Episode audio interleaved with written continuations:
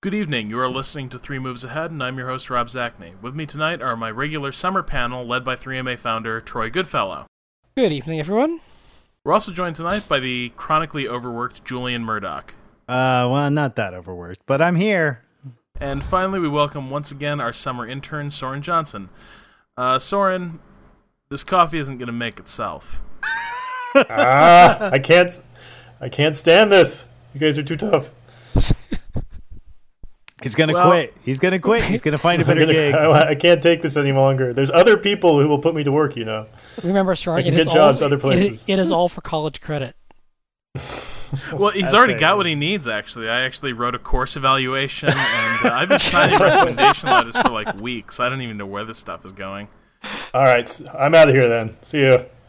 Well, h- hang yet. on. I, I haven't, I haven't, I haven't sent off, I, I haven't sent off the course evaluation yet. But yeah, so I do hope wherever you land, Soren, it works out well for you. And uh, if it doesn't, you know, we're we're always ready to take on another unpaid intern. A- and it's also not our fault. Not entirely our All right. fault. Well, I never quite thought I could make a career out of this, so we'll see. Fat So another and- another podcaster is crossing over to development. it's an old story by now. Huh? All right, so circumstances forced us to postpone our Achron show. Uh, so tonight we're discussing how strategy franchises develop, and also how they stumble and why. So I guess I'll I'll start us off tonight because it's something that I've that's actually been on my mind uh, since I've been playing Sengoku. And the the first thing I wanted to ask you all really is. Should I should we even consider Paradox games uh, one franchise really? Seems like we. Should, I, I've always thought of them essentially as one franchise. Par- like the whole publishing The whole arm of shebang, Paradox. No, no, no, no. The the, Well, the things that all the Paradox EU makes type games. themselves. Right. I don't know if they're all one franchise. No, I wouldn't say so.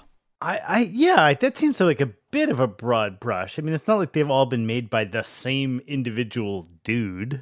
But even that's not the important thing. I mean, it's the fact that they're all very, very different emphases. I mean, Hearts of Iron is a war game. I mean, that's a very different game than Europa Universalis.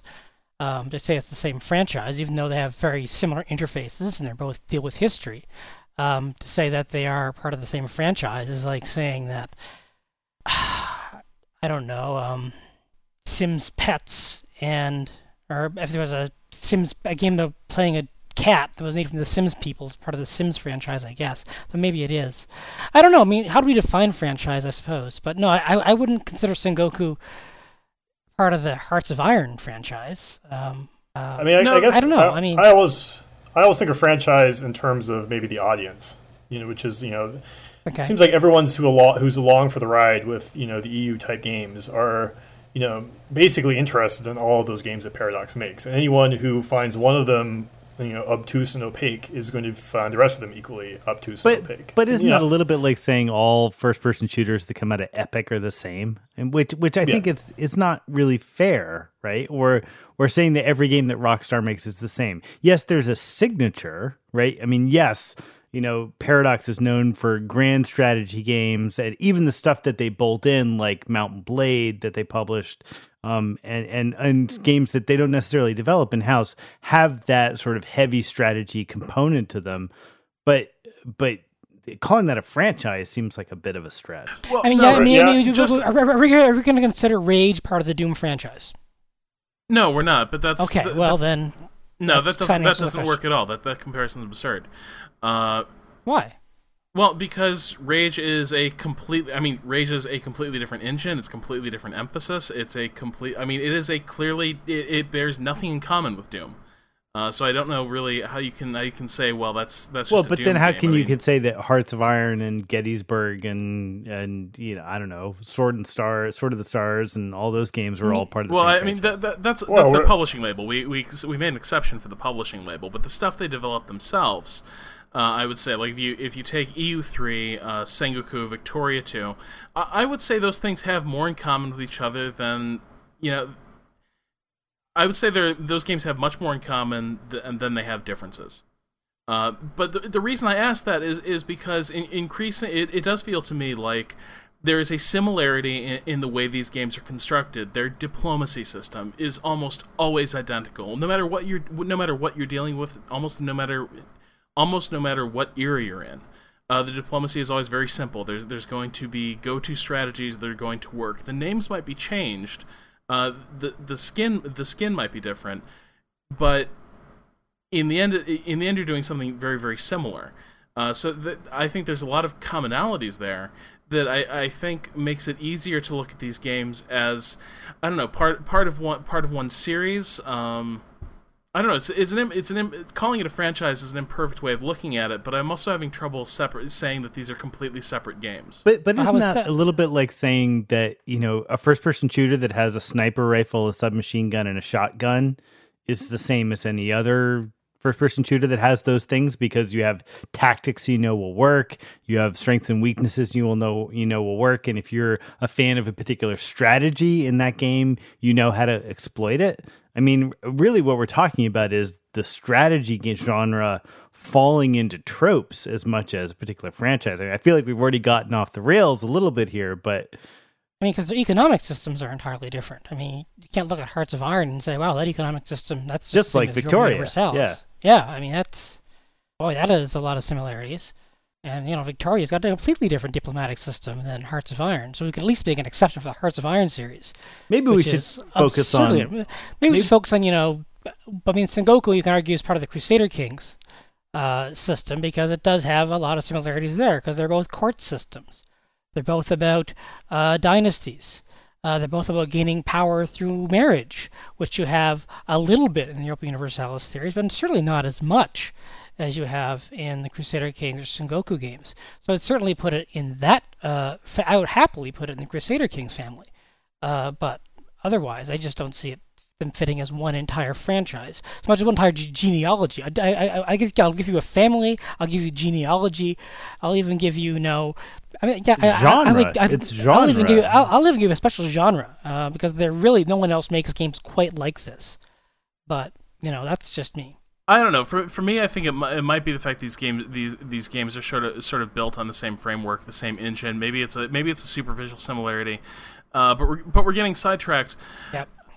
You know where, where where I was coming from with with, with bringing up Sengoku though, is that I, I do look at I do look at Paradox and I see them doing more and more with the EU3 engine, and to me, it just the the last couple games ha- have maybe felt like things that engine is not meant to do.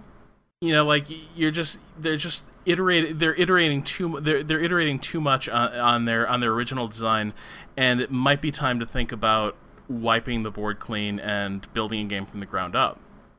Uh, pl- playing Sengoku, it, it very much it, it, playing Sengoku the, these past few weeks, it, it very much felt like a game that uh, was was was sort of you know awkwardly put together. Um, very very it, it did not feel like it did not feel like a game whose interface really suited the subject matter whatsoever. And that that became that became a recurring obstacle for my for my relationship with the game. And, and it just and it just seemed like this was something that I guess that's where that's where my uh, my attitude that this is this is all part of one one series uh, comes from is because Sengoku's problem, and I, I, would say to an extent Victoria had this problem as well, is that it's a different game sort of being shoehorned into the same system. Does that make sense? Well, here, here's the thing I think is interesting about, about Paradox is that, and yeah, I don't want to necessarily define whether this means they're all for one franchise or not, but they're, I mean, they're making games that you know everyone knows has a limited audience, but a passionate audience, right?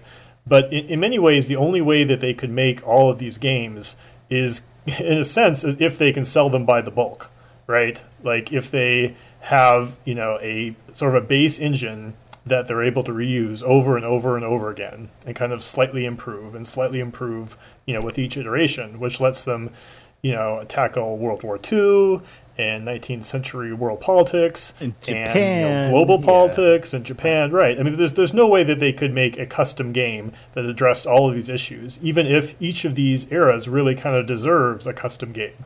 So um, you know, I think they're they're often probably forced to compromise, and it's not necessarily that's the best way to make a game about this subject. It's just kind of the economic reality of what they're facing. Like in, in many cases, it's a minor miracle that Paradox has been a successful uh, company for so long to make these type of games, which are Well- you know are really very niche. Ultimately, I sort of think of the of EU of Europa Universalis as as the the example where this can really work, right? I mean, EU three played the crap out of it. And then by the time they get to Divine Wind, which I think was the last expansion we talked about here, which was Yeah. only the summer, right? I mean, it was June, May, something like that. I think I played Right. it in June. Yeah. Um, you know, they weren't trying to reinvent the wheel. They, I, I believe it's the case that they actually like polled their users about what game to make next, and they said, "Well, let's make Japan." And so they made Japan, and they didn't reinvent the wheel. They explored a new strategic environment with familiar controls, and and I actually, I actually kind of dug it. I mean, I think I was down on it when we talked about it initially on the podcast, but I played it a bunch after that, and and I really felt like that was what in it what I wanted out of a franchise that was evolving, right? It kept a lot of the familiar, but it gave me new strategic options. It made all the decisions more interesting. I had to rethink about things. You know, it gave me new uh, buildings and new unit types, and it, it changed a couple little core systems, and that felt like kind of exactly what I wanted out of a not sixty dollar expansion to a game. Yeah, I, I think I mean, oh, Divine Wind, you mean, or Sengoku? Uh, Divine Wind is what I'm talking about. I have not played Sengoku, so I, I'll be clear about that. Okay, because I thought you were almost yeah. I mean, Divine Wind was a it was a cool little expansion. Uh, it added a lot of really neat. Uh, I mean, I thought the Asian stuff was tacked on, didn't work very well, but all the other economic development stuff It was was actually really cool. It was uh, it was very nicely developed and, and well it didn't done. break And- the game, right? It just added little tweaks. Yeah, I, I, mean, I think Soren's right that you know Paradox is in a special place um, because of its the way it has to do business and the way that it uh, develops its games through its engine. And I, I, I mean, to go back to the topic, I mean, I guess Rob, what you're saying is you're asking is is Sengoku the game that shows that either this engine or this franchise has to be is off the rails or has lost its way or For for me, Sengoku Sengoku seems like their bridge too far moment. I suppose it has been my reaction to it so far. Is that I is that I can see I can see the interesting game of dynastic politics that's that's underneath there, and and it's and it's sort of and it's sort of playing out. Uh, but but there's a couple things that I think really that, that that I think really hold it back, and and one is um, you know if you're if you're going if you're going to make game games about like fin- um, you know family relationships where individuals and characters really matter, uh, it, it's it's important and also very difficult uh, to to make those characters actually distinct from one another. And it, you know, with with the pace of playing Sengoku, for how quickly time passes, and just how frigging many Japanese nobles there are, um, it, it becomes very hard to sort of stay immersed in uh, stay immersed in the theme, uh, and even keep track of the the strategic dilemma you're supposed to be managing. You know, if you hit if you hit the space bar and crank up time compression, uh, if you let that run for just you know a minute, uh, it could be that an entire generation of nobles who you know you painstakingly created relationships with, uh, it's been completely swapped out. And the bigger problem is you might not know it, uh, be- because you know th- they're really just they're really just names and and little portraits, uh, and you don't have much interaction with them beyond you know well in in my case certainly, uh, beyond marrying off children to their children, and sending them nice little bribes. I mean, I, I like a lot of Sengoku. I like how I think it's really so invested in its setting, and I mentioned this in a blog post. I think it really does really work hard to capture that period of Japanese history, and I think it does it quite well uh, in a unique and original way, in a way that you know uh, Shogun 2 of our uh, Creative Assembly did as well. I think this is a paradox way of doing it. I think it does it quite well. I think its a big problem. I don't think this is unique to Sengoku, however. I don't think this is this is a Sengoku as a bridge too far. I think this is uh, a part of it is due to the failure of the UI to keep up with the information. Um, I compare this to Crusader Kings 2, which I saw at E3, and how its UI is just everything's right there. Everything's so clear and obvious. Um, and for some reason, Sengoku doesn't quite have that level of transparency. And I hate the way that they've have all those little tiny little flag notifications. They did it in Victoria uh, 2 as well. The little flag notifications in that bottom right hand corner. Well- I hate those. That's if I could just break in there, I, I kind of feel like Paradox had become too good about trying to eliminate pop up windows. I, I think maybe Yes. the, the first reactions to games like Victoria might have scarred them a little bit, and they've sort of been on this course to try to reduce the number of pop up windows. But the the problem is that what you end up is just this it's it's an overfilling inbox that you can only view one thing at a time. Uh, and, and so it's very easy for things to get lost in there. Um, it, I kind of prefer the EU3 system where you might have a plethora plethora of windows show up, but at least something would catch your eye when something important happened. Yeah, I mean, I, th- I mean, but yeah, I think that that's Sengoku's biggest problem, just lack of information. You can't find the information. Uh, as far as you know where it fits in the franchise, I think it's a nice evolution. I think it's an attempt to bridge uh, some of the period stuff from the Divine Wind era to, uh, to the Crusader Kings idea of families. I know that this strategy role playing thing is something that they're actually quite interested in pursuing. Um, at Paradox because you know Crusader Kings is something they're really happy about. Uh, the response to it and the return to it.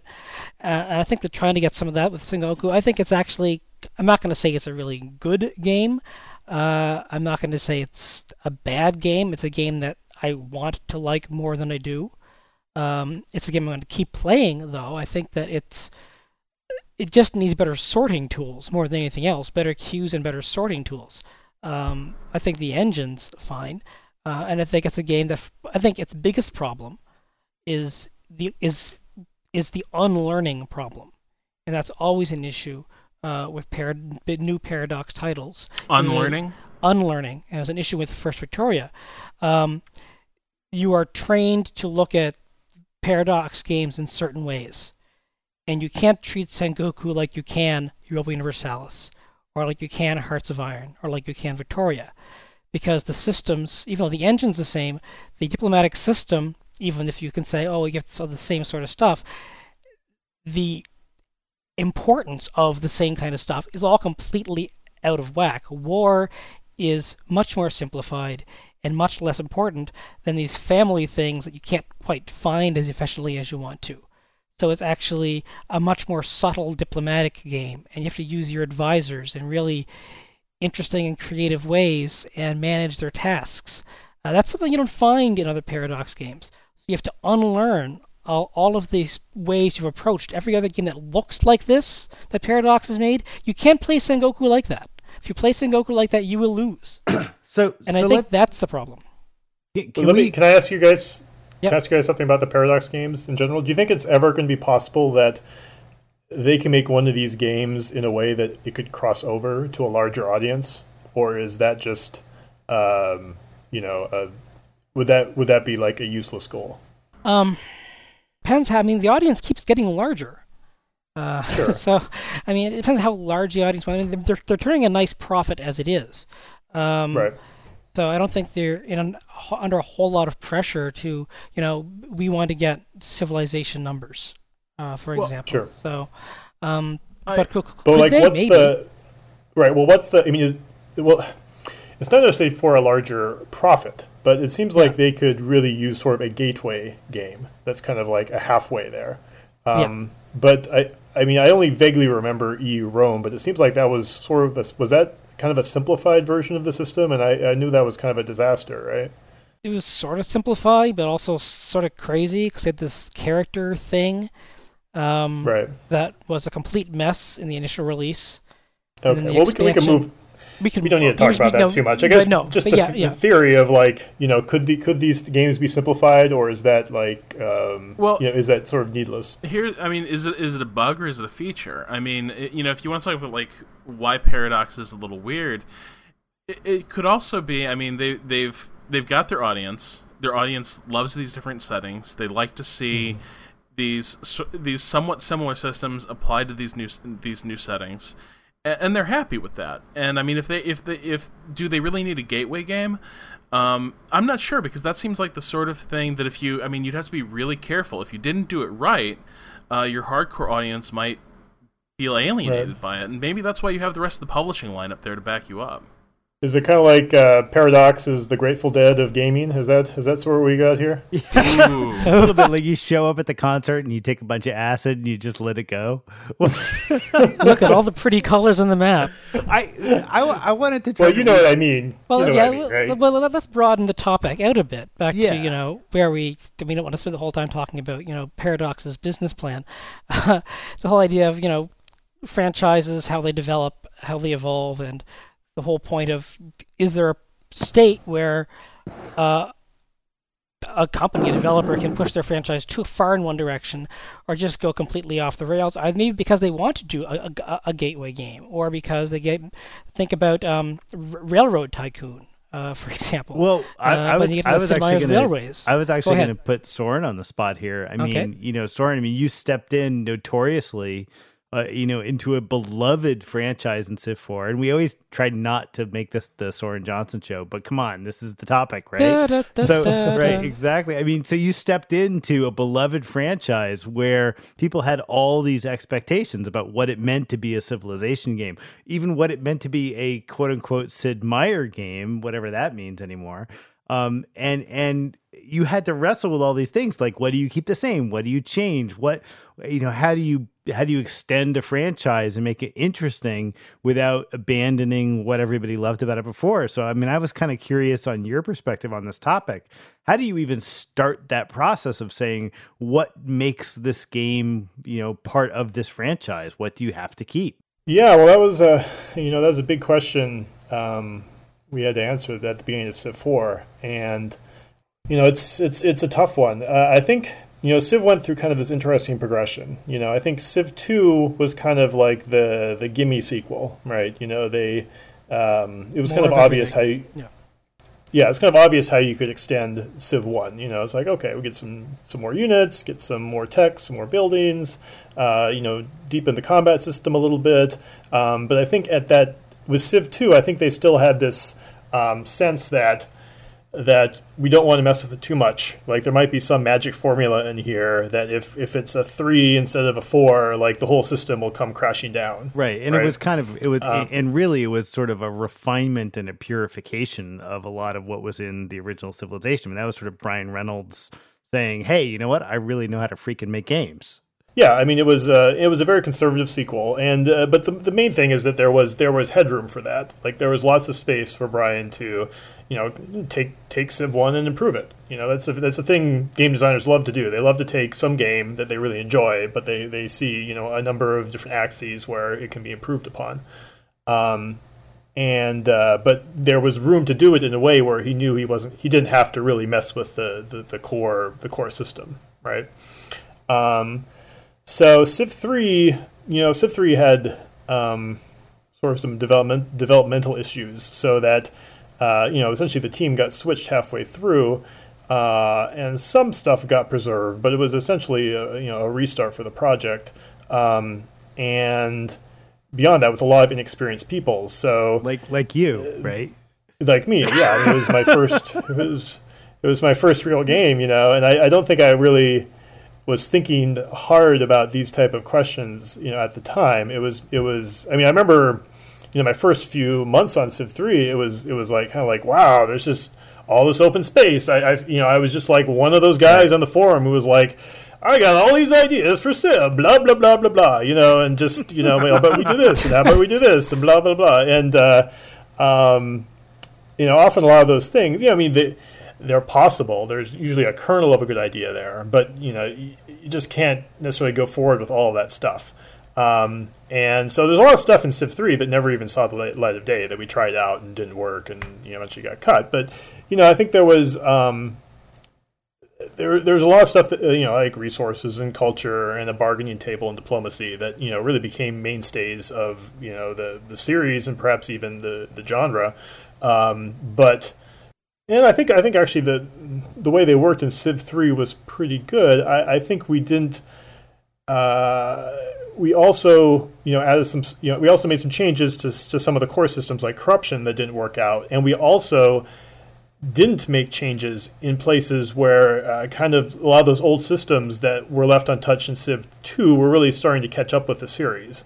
Um, where, you know, like you know, maybe the solution to corruption isn't to turn it up. Maybe the solution is to get rid of it, right? And maybe you know, city riots, maybe they weren't really such a great idea after all, right? Um, and it was only till I think when I went through the whole Civ three process that you know I was able to kind of look at all this stuff, and and with Civ four, I think the best thing we did with that was throughout you know, the entire code base, right? That like when it came time to develop Civ four, you know, I rebuilt every system from scratch. And if there was something that I just, you know, oftentimes eh, I wouldn't say it's laziness, but there was sort of a little bit of like, you know, I, I never really loved this system here, so uh, maybe I just want to implement it, right? We'll see what it's like without it. So hang on though. I mean, you're mess you're messing with, you know, a strategy icon there. I, I mean, how, how did you how did you get past the whole there? How how did you reach the point where there were no sacred cows? Well, I'm not sure if there were no sacred cows. Uh, you know, like oh, uh, really? What did you want to kill? What did you want to kill? Tell me. well, I, most of the, most things are sacred cows I did not want to kill. Right? I mean, I did not want to make it a real time game. Right? I did not want to lose the tiles. Right? I mean, these are these are the things that I think are core to Civ. I did not want to lose the six thousand year span of history. Um, and some of these ideas have been brought up, right? There, there are people who floated ideas. Well, you know, let's chop up Civ into segments, right? Um, you know, why are we shipping a game that's all of history? That's just too hard. Um, you know, I mean, there's there's definitely been pushes at times to make, uh, you know, a real time version of the game. I mean, part of the reason that Brian left was essentially he fell in love with real time games, right? Um, and I'm not, I'm not sure if he, if he would have followed through and like made a real time Civ 3. I mean, that's not really the way the game was going. But, um, you know, I mean, there's other people who, you know, because turn based has never been the sexiest genre, right? I wouldn't um, say and never. Just needs a PR campaign, really. Can we can we get good on that? yeah, and um, uh, you know, Civ, you know, I think even to this day, if it wasn't for the previous game sales, you know, like someone would still like look at Civ and and be like, um, this maybe will sell half a million, maybe, right? Um, you know, the only reason that people anticipate it selling, you know, two, three million is because, of, well, that's what the last version sold. You know, it still doesn't, it still somehow doesn't compute.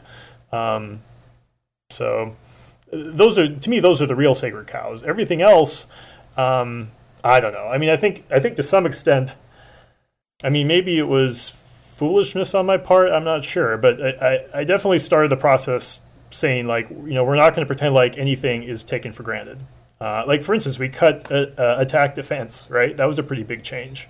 You know, right. we uh, that was standard from the first, second, third, and that was in SMAC too. you know, um, it was just just part of the franchise, um, and you know, even to this day, I'm not I'm not 100% sure that was the right choice, but you know, I think I think you also sometimes just have to to test things out. Um, you know, uh, you know, I think Civ 5, you know, had that had a similar issue with uh, you know one unit per tile, that um, you know that's that's a big change, uh, and it definitely required some bravery to go for. And um, you know, there's there's arguments to be made on both sides whether it was the right change or not, but but for some of these things, it's at some point one of the iterations of the series just has to try it to stay um, to stay interesting. I think. Well, that's actually something I wanted to ask you, you guys. You know, we're talking about Civ 4, which reinvents the series, you know, really successfully, or maybe refines it really successfully. But then Civilization 5 really changes it, and the reception is much more mixed. Uh, it, do you guys consider Civilization 5 a franchise stumble? It's hard I, to see it as. I don't know. It's not a um, stumble. I consider it an exploration. Right. I mean, I enjoyed the heck out of it. I played. I mean, given the number of hours I played in it, it's hard to say like total failure doesn't work. Right. I mean, that's just not right. Right. I played. I don't know, however many hundred hours of it.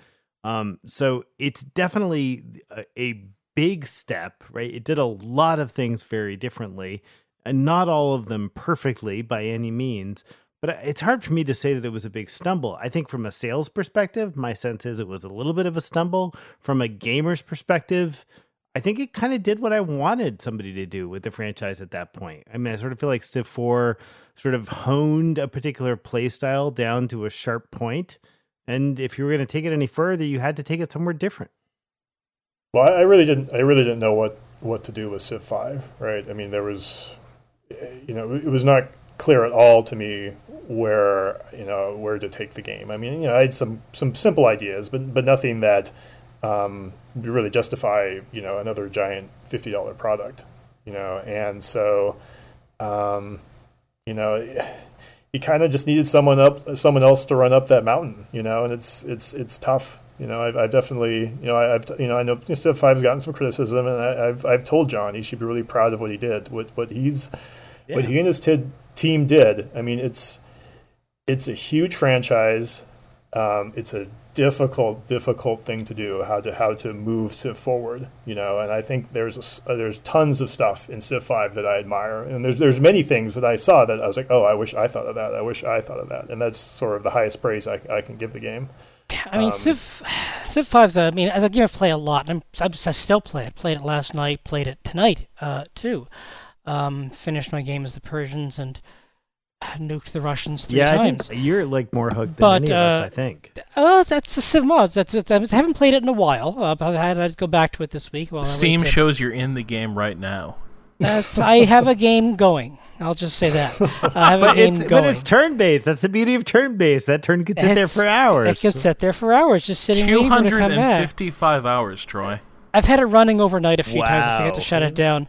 Uh, the thing with the thing with Survivor, there's a lot. It turns there's a lot of great ideas. Still, but it's a game I go and back we'll to. See where, it's a beautiful we'll game. see where it goes. You know, the book's it's not a, closed.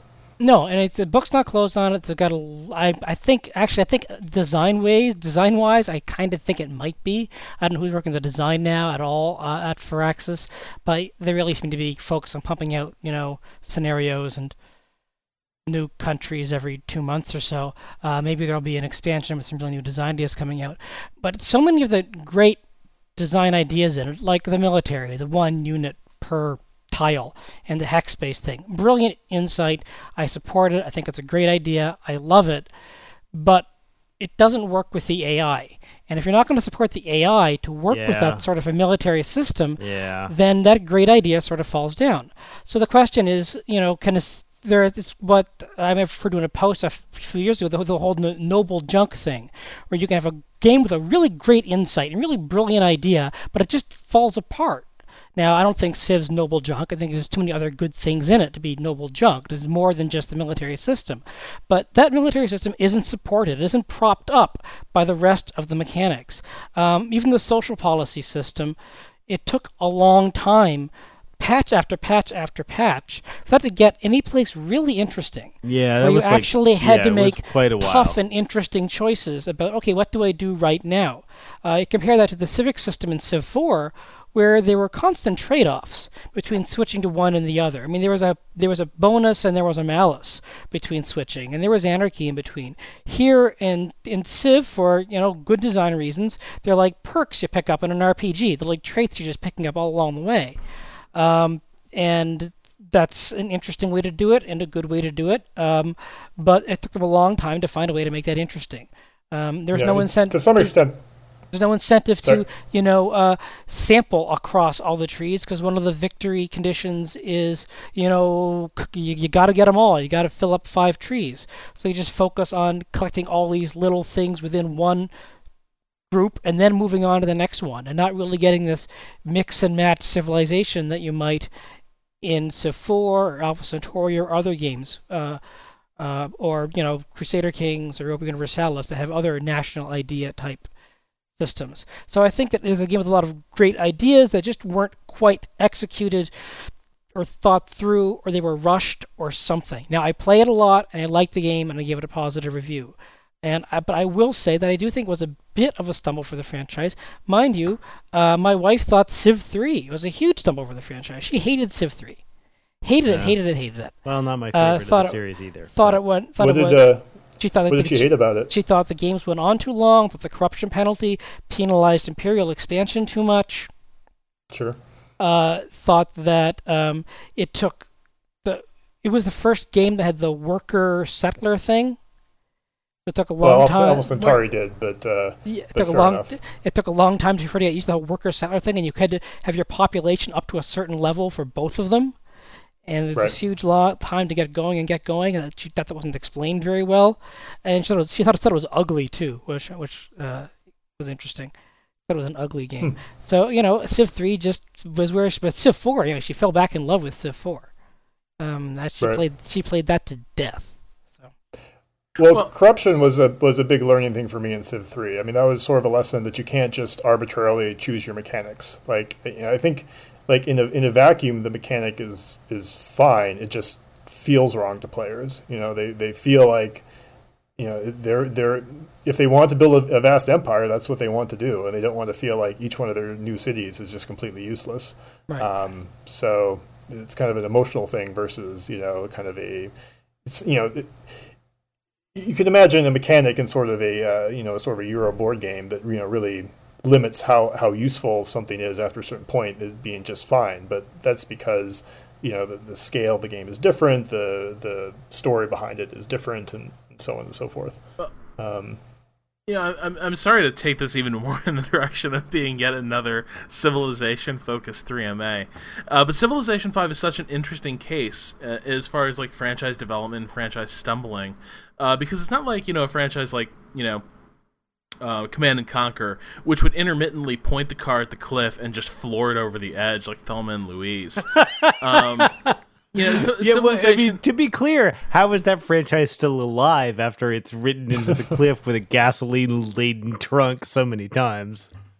because well, because Command and Conquer, there are so many different versions. of Right, it. And even- exactly. even- and when- is it when red some- alert or when- is it not red alert? Right? And some of them went off the cliff, and some of them just kept going. Um, And, uh, and some some of them them this have Michael Ironsides. Yeah, Yeah. well, Well, well, this is really one of the challenges for Civ is you only we only get a shot at it every four or five years, right? I mean that's that's inherently going to make that that means like when you make a change, like going to one unit per tile. I mean, it, it takes some bravery to do that. It's a big deal, Um, yeah. Whereas you don't you don't necessarily have to worry about that if you're working on Command and Conquer. well, so, um, and. I just wanted to break in and a- ask Troy because it seems to me like y- that that problem you described, Soren, where you don't get to go in and revise this this design that often.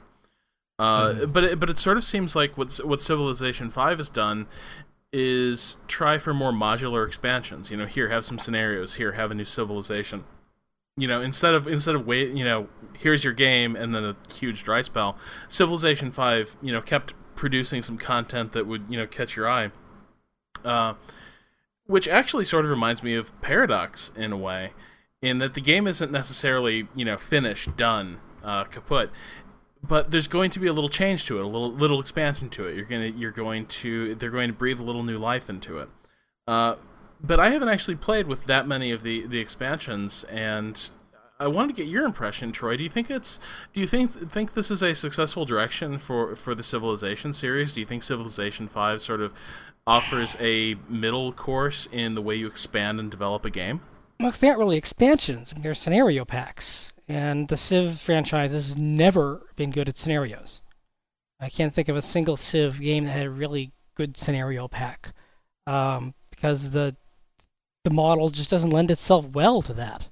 Um, so you have a, a, a scenario that's about the most recent one, the, um, uh, the one, the Mesopotamian scenario, which is about to rush and build as many wonders as you can. You race to build wonders, and that's it. That, that's the game. It's it, it's a wonder building race, um, which takes a whole lot of the entire Civ experience. That's not really civilization. Um, you have historical s- scenarios like for the Mongols. It's you know be the Mongols and conquer the world as the Mongols. Okay, but you've played that a million other times in other civs, and it's really just a straight war conquest thing. I can't think of a single civilization scenario that I'd go back and I'd play over and over again compared to other historical games with scenarios that I would play.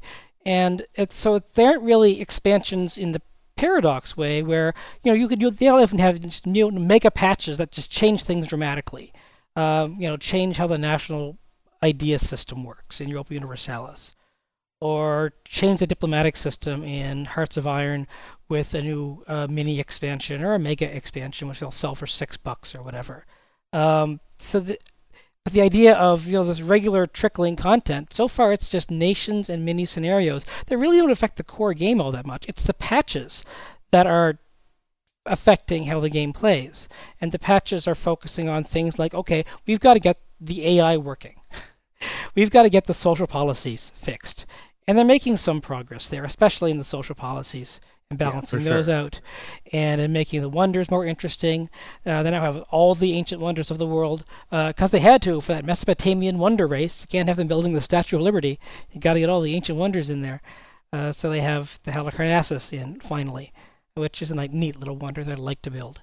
Uh, so you know, there's little bits of content, stuff you'd normally get in an expansion pack, but it's trickled out and it doesn't come with the design, the big design changes you would have seen in like a Warlords or in a Beyond the Sword, where they introduce, you know, all that great stuff we loved, like espionage, woohoo. uh, or the general system. Well, that was awesome. Uh, you know, so it's it's. Uh, I mean, the Civ system has always been kind of you know, it not been great for expansions in general. None of the expansions have Well, really I've- made that have, have really I've- pushed the design envelope in really great ways. They're all, but people want more civilizations. They want the Hittites. Here's the Hittites. Have fun. Uh, and that, that but, but, but that's fun. That, that's what people want. I mean, that's what people want in expansions. What people want in steady content. Um, I don't think it has much to do with the development cycle of the Civ franchise because people want Civ 6. I mean, as soon as you announce, as soon as Civ 5 comes out, there will be a thread on Civ Fanatics saying, okay, time for Civ 6. I mean, so what do you want in Civ 6? Oh, here's what we want. And there's a whole new laundry list. Yeah, really. They did want. all this wrong. We need to go back to the way they did it in Civ 2. Or Right. yeah, I mean, yeah. So it's it's or what, here's what they did right and what we want to keep, or here's what we want more complicated, here's what we want simpler. I mean, it's so it doesn't have much to do with the development cycle. That's how it is with every franchise. I mean, No, I, when when SimCity Societies came out, people were saying, "Oh, this isn't SimCity." Uh, you know, we want a real SimCity. We want SimCity Five, and here's what it should look like. It should look like SimCity Four, but all the traffic lights should work.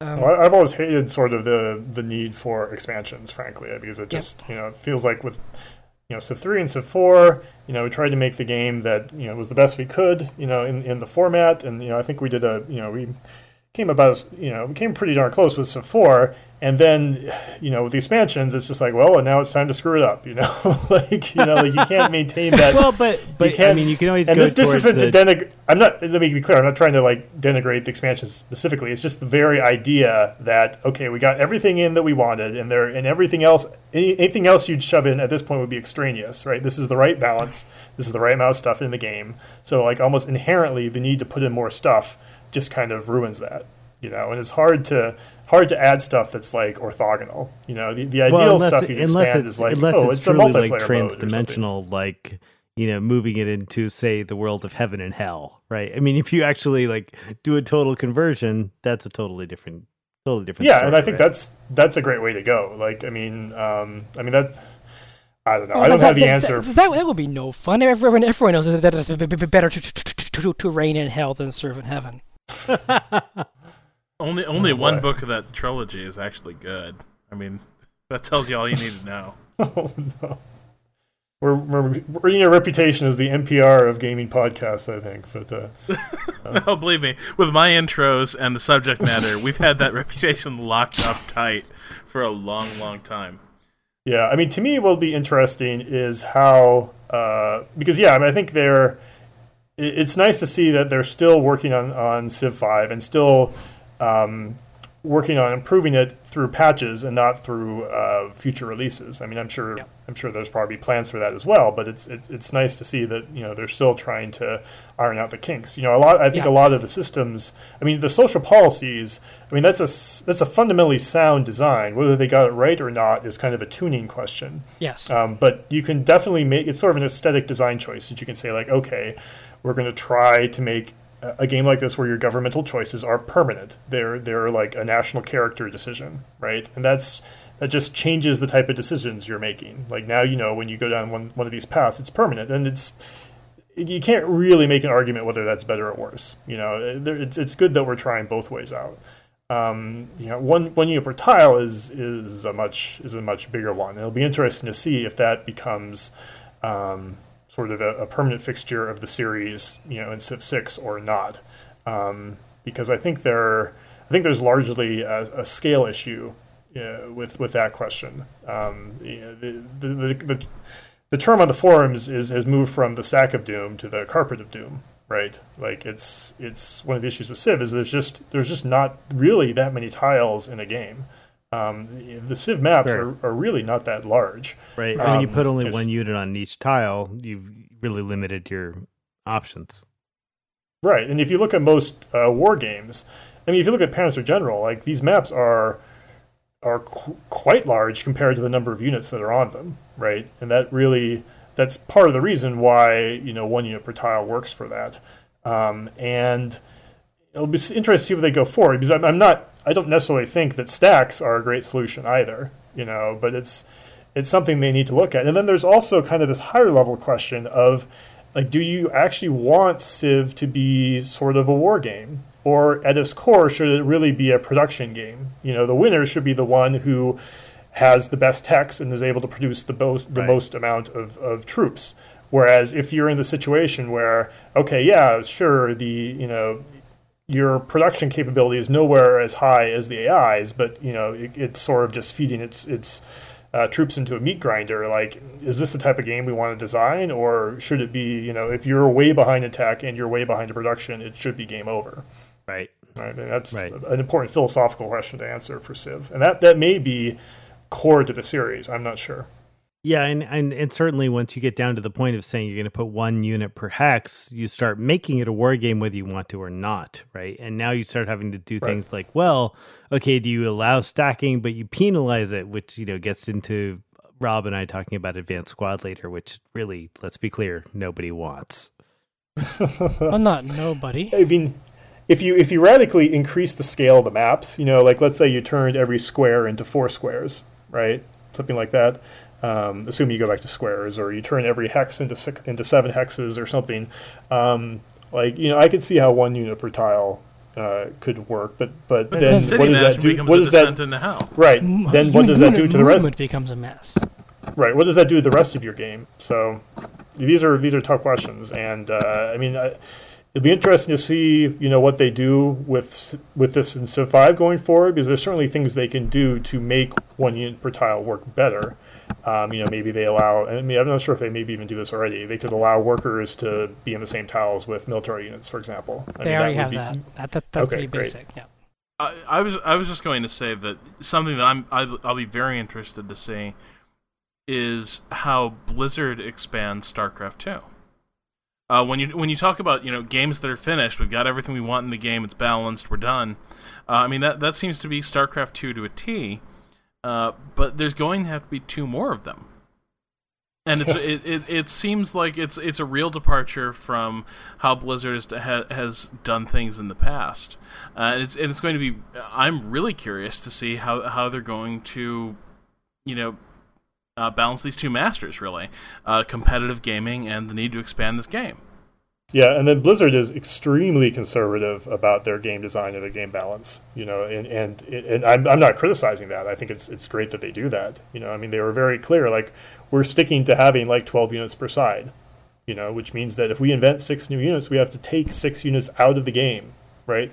Yeah. That's so conservative, it's almost radical, right? And It's um, like it's like rewriting chess. I mean, that's really what Yes. they've done is they've acknowledged the fact that StarCraft is not a game that people like me play single player to experience a storyline and experience an evolving strategic campaign, but it's a multiplayer deathmatch environment a la chess. Right.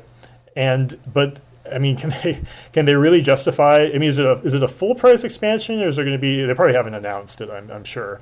I mean, it's, is it going to be like forty or fifty? I mean, like if, if they try to sell this for like fifty bucks and they're adding like one or two units per race, I can't imagine that they actually could take out a unit. I mean, it, it seems like they're going to have a hard time selling that, but I, I don't know. I mean, Oh, I- StarCraft is StarCraft, right? I don't know. I mean, you know, I, I don't know. I don't know how the Brood War expansion was ultimately regarded by hardcore StarCraft fans. People but my bought impression, it like crazy. Yeah, it was very popular. Yeah, and uh, my impression is, I mean, it didn't it didn't hurt the competitive scene at all. In fact, it seems like I started hearing the most about uh, StarCraft competitions well after Brood War Yeah, had come for out. sure, So I mean, for sure. you know, Bl- Blizzard ha- Blizzard has established a track record. I think what what's changed here is that you know it took so incredibly long to make StarCraft two, and they were they were very much building it to sort of pick up pick up where they left off with Brood War, in a lot of ways. So this for them quick turnaround on StarCraft uh, you know expandalones, as it were, uh, seem, seems seems very strange, uh, and it's it'll be it'll be interesting to see because it seems like a, a lot of the reasons the franchises stumble is just people ask them to do too much, and I do worry. I think every I, I think everyone worries that you know Blizzard as a, as a part of Activision uh, still gets some of that pressure. I mean, I was you know what was it you you pointed out on your on your blog, Soren, that the Activision CFO was saying that oh. StarCraft Two was actually something of an underperformer for them. Uh, I mean, that if you're a strategy gamer, that has to make your blood run a little cold. Yeah, that was a that's a pretty shocking yeah assertion. Um, I mean, it's I, am sure it made quite a bit of money for them, but you you have to understand like the scale that that they want to see, especially when you know you're well, when you're the CFO of a games company and you look at at the return on investment that a lot of you know free to play online games are getting that you know don't have to deal with you know don't have to deal with Walmart and, and GameStop and um, you know all the you know, all that other baggage.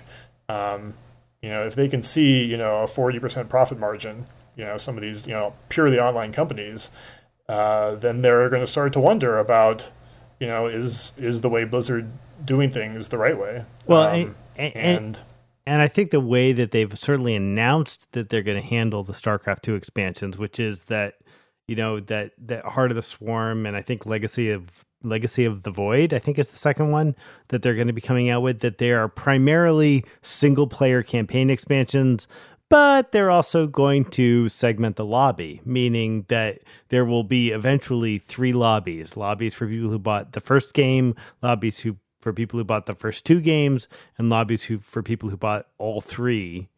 Um, that implies that really you're going to see the multiplayer scene settle down when all three are out, and that's that strikes me as a weird strategy in this age when we're starting to see the business models shift much more towards League of Legends, right? Where it's all free to get into the heavy competitive multiplayer environment and all the money comes in for all the incidental stuff.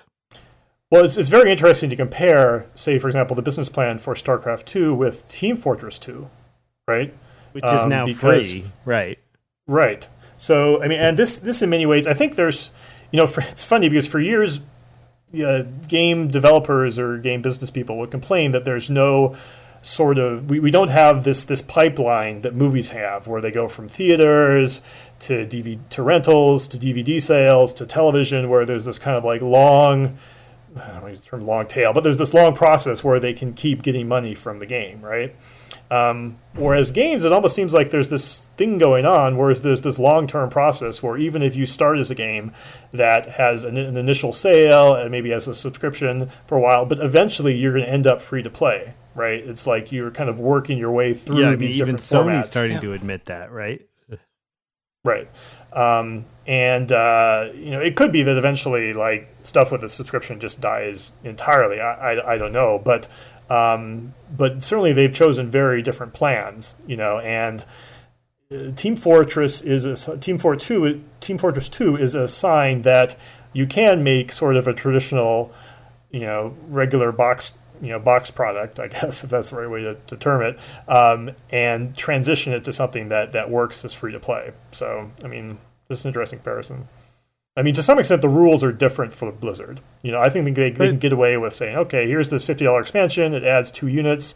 You're going to buy it because everyone's going to be switching over to the next version for multiplayer. But I don't think that's something that other RTS games could get away with. Yeah, I mean, it's a little bit of like, does Blizzard get the free pass? Right? They get the free pass on World of Warcraft, right? Which is sort of the only big standing zero impact, you know, zero compromise right. free to play thing. Although even there, the first twenty levels are now free to play.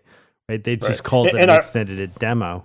Right, and ironically, I mean, it's it's better that way. It's just hard to get people to agree to go along with it. Like it's it's better right. for an expansion to add less than to add more. I mean, I would love it if, if this you know if the Civ Four expansions uh, could have added just a couple units and people would have been willing to buy it. You know, right. then I could just really charge just charge over the three dollars or something, right? Uh, yeah, I mean, figure out a way to, to have it make sense. But you know, I mean, it was it was just too hard for me to like try to climb another sort of even if it's just a hill you know climb something else after finishing Civ 4 whereas if if i was able to make you know really small targeted changes where i felt like there was a problem you know that's something you know i, I could get excited about. I've, I've often felt like my biggest failing with Civ 4 was not you know having the energy or the foresight to be involved with the expansions. You you, know, you have like, to I sleep sometime right well, I mean, it was just such a it was such a big project, and it's, it's honestly the type of thing you know I'll only do a few, times in my life, perhaps. And so, you know, I wish I had been able to plan it out so I could have shepherded the project entirely from beginning to end, if that makes sense. I mean, it's it's kind of like if I don't do that, it's it's almost like not. Um, just not living up to my potential with that type of project, if that makes sense. Like it's a big challenge how to get the expansions to work, and that's because it was a big challenge. That's why I walked away from it. It was just it felt too hard. Do you, do you think though? I mean, do you think you could have made Civilization Four if you were always keeping another idea in your back pocket, as it were? I mean, don't you- don't you think a designer, to an extent, when he's making when, he, when he's making the game, the designer has to go all in? Right. Well, that's that's the issue. I mean, it, it could be that this is just wishful thinking. You know, there's no way I can kind of keep a one foot on both sides of the line. You know, um, because yeah, I didn't I didn't hold back. Right. It's not like I wanted to cram a ton of stuff into Civ Four. I wanted to get it. I wanted to get it just right. Um, but at the same time, you know, I wish I could have. I wish I could have thought of other stuff, stuff that that's not more units or more technology, stuff that's like a different format to play. Like uh, you know, like. Uh, you know, the expansion includes something that's like a simultaneous, you know, map of the week type thing, where it, it really makes it like you're playing alongside someone else, but not necessarily in the same game. You know, some sort of re- sort of really radical new format right that that's really like a justifies. total new game design that you bolt in on the side Right, exactly, but not something that's really fiddling with the the, the core gameplay itself. Something else, I you know, to, to wrap things up here, move us in that direction. Should franchises have an end point? Uh, if if I think back to running, you're Blizzard- clearly you're clearly not an accountant are you Yeah, I, I, running- I- o- only the bad It- it's- franchises should have an endpoint. Yeah, it's funny that, that that question cannot even register to a lot of, of business people in the games industry. I mean, like they just uh, like your, Right, your until lips would be dead. moving, but they wouldn't they wouldn't hear anything. You know, you could Well- shelve Um, one for 20 years until you yank it off again witness xcom Well, I, or to an extent, witness Blizzard again, right? I mean, Blizzard knew when to call it a day with Warcraft. It, I mean, that wasn't the end of that universe, certainly, but you know, if we if we ever see if we ever see Warcraft four, you know, it, it's going to be I don't know to do so, to do something really radical with that universe to really turn it over to to to tell a new story. But but there was a point where they you know they that they were that they were done with that. And maybe that maybe it was just smart tactical planning. You know, well we want to make an MMO, let's take this universe that people are really invested in. But I think it's a little bit more than that. You know, Warcraft two was you know was a huge hit, and then they let it idle for for a long time because well ultimately they went on to do StarCraft, right? Uh, you know, StarCraft you know was another huge hit. They left it on a cliffhanger note, and they left it hanging off the side of that cliff for what like ten years. So yeah, I mean, I think I, th- I think this is another example of just you know how the rules are different for Blizzard. You know, I mean, I think it would be a very smart move to let a franchise hang for for a while, but Well, like I- it's just and they have it's just not feasible for a lot I'm- of companies. I'm- I mean, Blizzard actually, I would say, is the example of. I, I, I think actually we've seen lots of examples of franchises that have hung for long enough to then become nostalgic. I mean, Team Fortress would be an example. I think StarCraft is actually an example of a franchise that hung for a long time with no love until finally they released something for it. Um, you know, I think I think that but those are those are all from developers that could afford to do whatever they wanted to do. Yeah, exactly. I mean, it's very different when you're in a studio that needs to produce next year's hit, and so you have to make Gears 3 or you have to make, you know, the next Right. Modern I mean- Warfare trilogy, right? I mean, those things are very different than being able to sort of put XCOM in a box for 20 years. Right. No, I mean, I mean, it's um, yeah. I mean, for everyone else, essentially, you have to flog the franchise until it dies. I mean, that's just that's just the reality. And like, if you're if you're smart, I mean, one of the things that I think has been a great move for Firaxis over the last you know four or five years is that they've they've looked for other places to to do something with Civ because that opens up the design space, right? Like it's it's such a hard move to make a decision like, okay, we're going to go to one unit per tile, going from Civ four to Civ five. But Right. you know, if you make Civ Rev, if you make Civ World, you know, like you know, we can argue the merits of each of those products, but that really did let them, you know, reset the design book to some extent. Right. That about does it for our discussion. Any other any other franchises you think are, are, are worth bringing up here before we before we call it a night, Troy? Worth bringing up in what respect? And we're going to talk about Wing Commander because I'm all about that. Was there ever a Wing Commander strategy game? There should have been. There should have been. There totally should have been. Those Kilrathi were Well, I going mean, we could- die. Wing Commander Kilrathi Rage.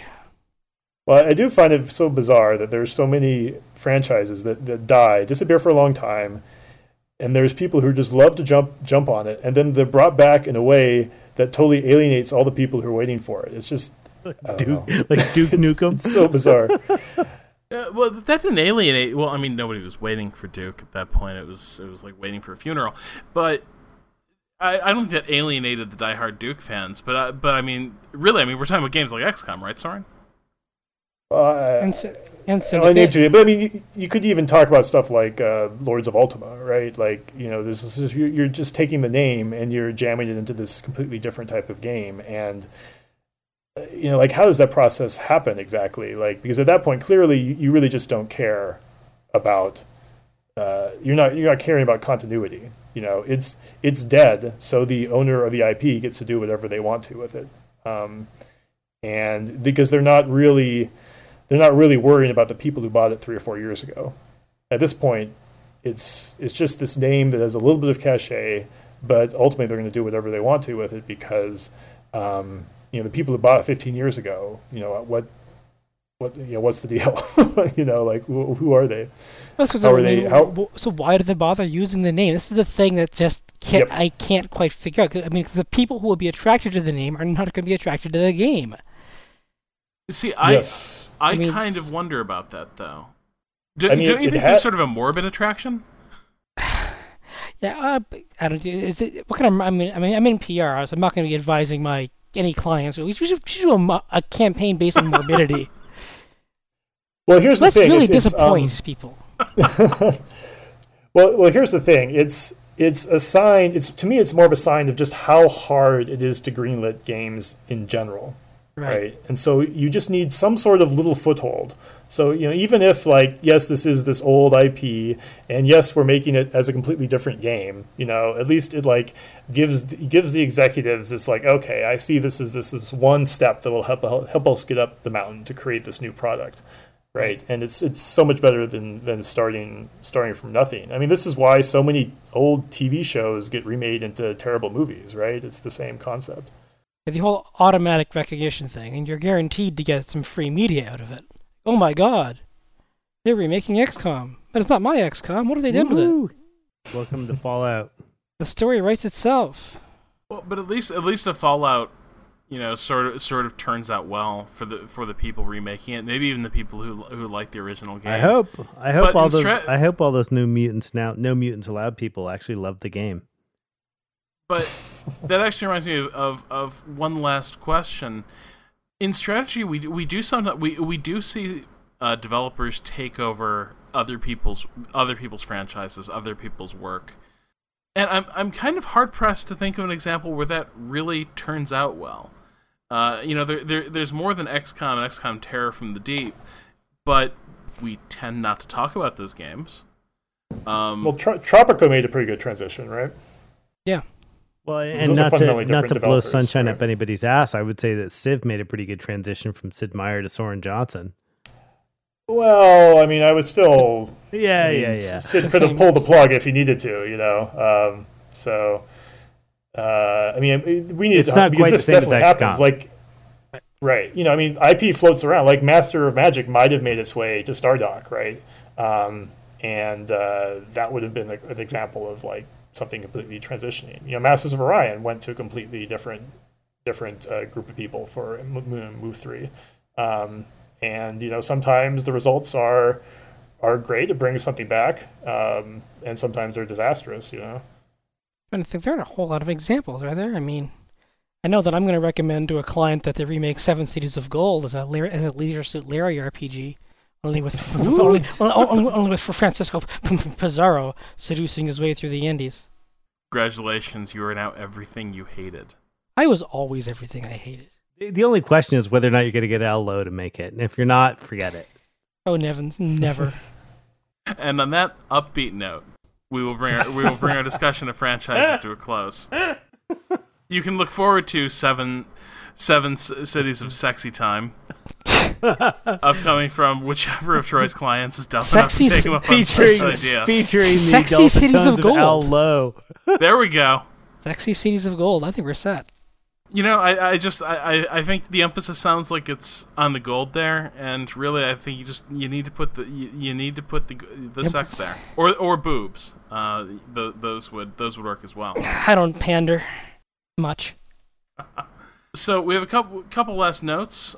A reminder that Troy's misanthropy is continuing to progress. So the 3MA meetup has been changed, correct, Troy? It's been uh, kind of postponed. Uh, been, its schedule's kind of I, we can't do it this weekend for a number of reasons. Uh, but it looks like people are interested in a board game uh, thing sometime this fall, probably in November. It looks like I just got to find a house to do it in. Uh, Jon Shafer says he might drive up and join us. Uh, if he, he says if, if if he can get his car through Oh the yeah, snow he's in. Michigan, isn't he? He's in Michigan, Oh. so he might drive up uh, from Michigan to Toronto to play board games. Uh, no promises, but hey, if you can see a guy who, who I'm not going to say he broke civilization, but you can you can always give him. But you you can give him your opinion on. Uh, hey, I'm playing it right now. Uh, maybe uh, sometime uh, this fall. Once again, no promises, but I do want to get some board game people together sometime in the fall. So look forward to that sometime in November. And if you didn't break civilization, you can look forward to not being abused verbally by Troy. I don't verbally abuse. I speak my mind. Just dropping truth Potato, bombs. potato. As always, my thanks to Michael Hermes for production, and uh, a special thanks to you, Soren, uh, for making these last few weeks on 3MA really fantastic. I, I think I'd be hard pressed to, to name a time when when when the show's been better. Uh, your your presence has been welcome, and I hope you can come back soon. And if you're dumb enough to turn in any of those recommendation letters, you'll be back very soon.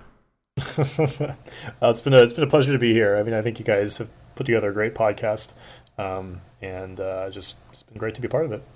All right, say goodnight, everybody. Good night, everybody. Night all. Good night.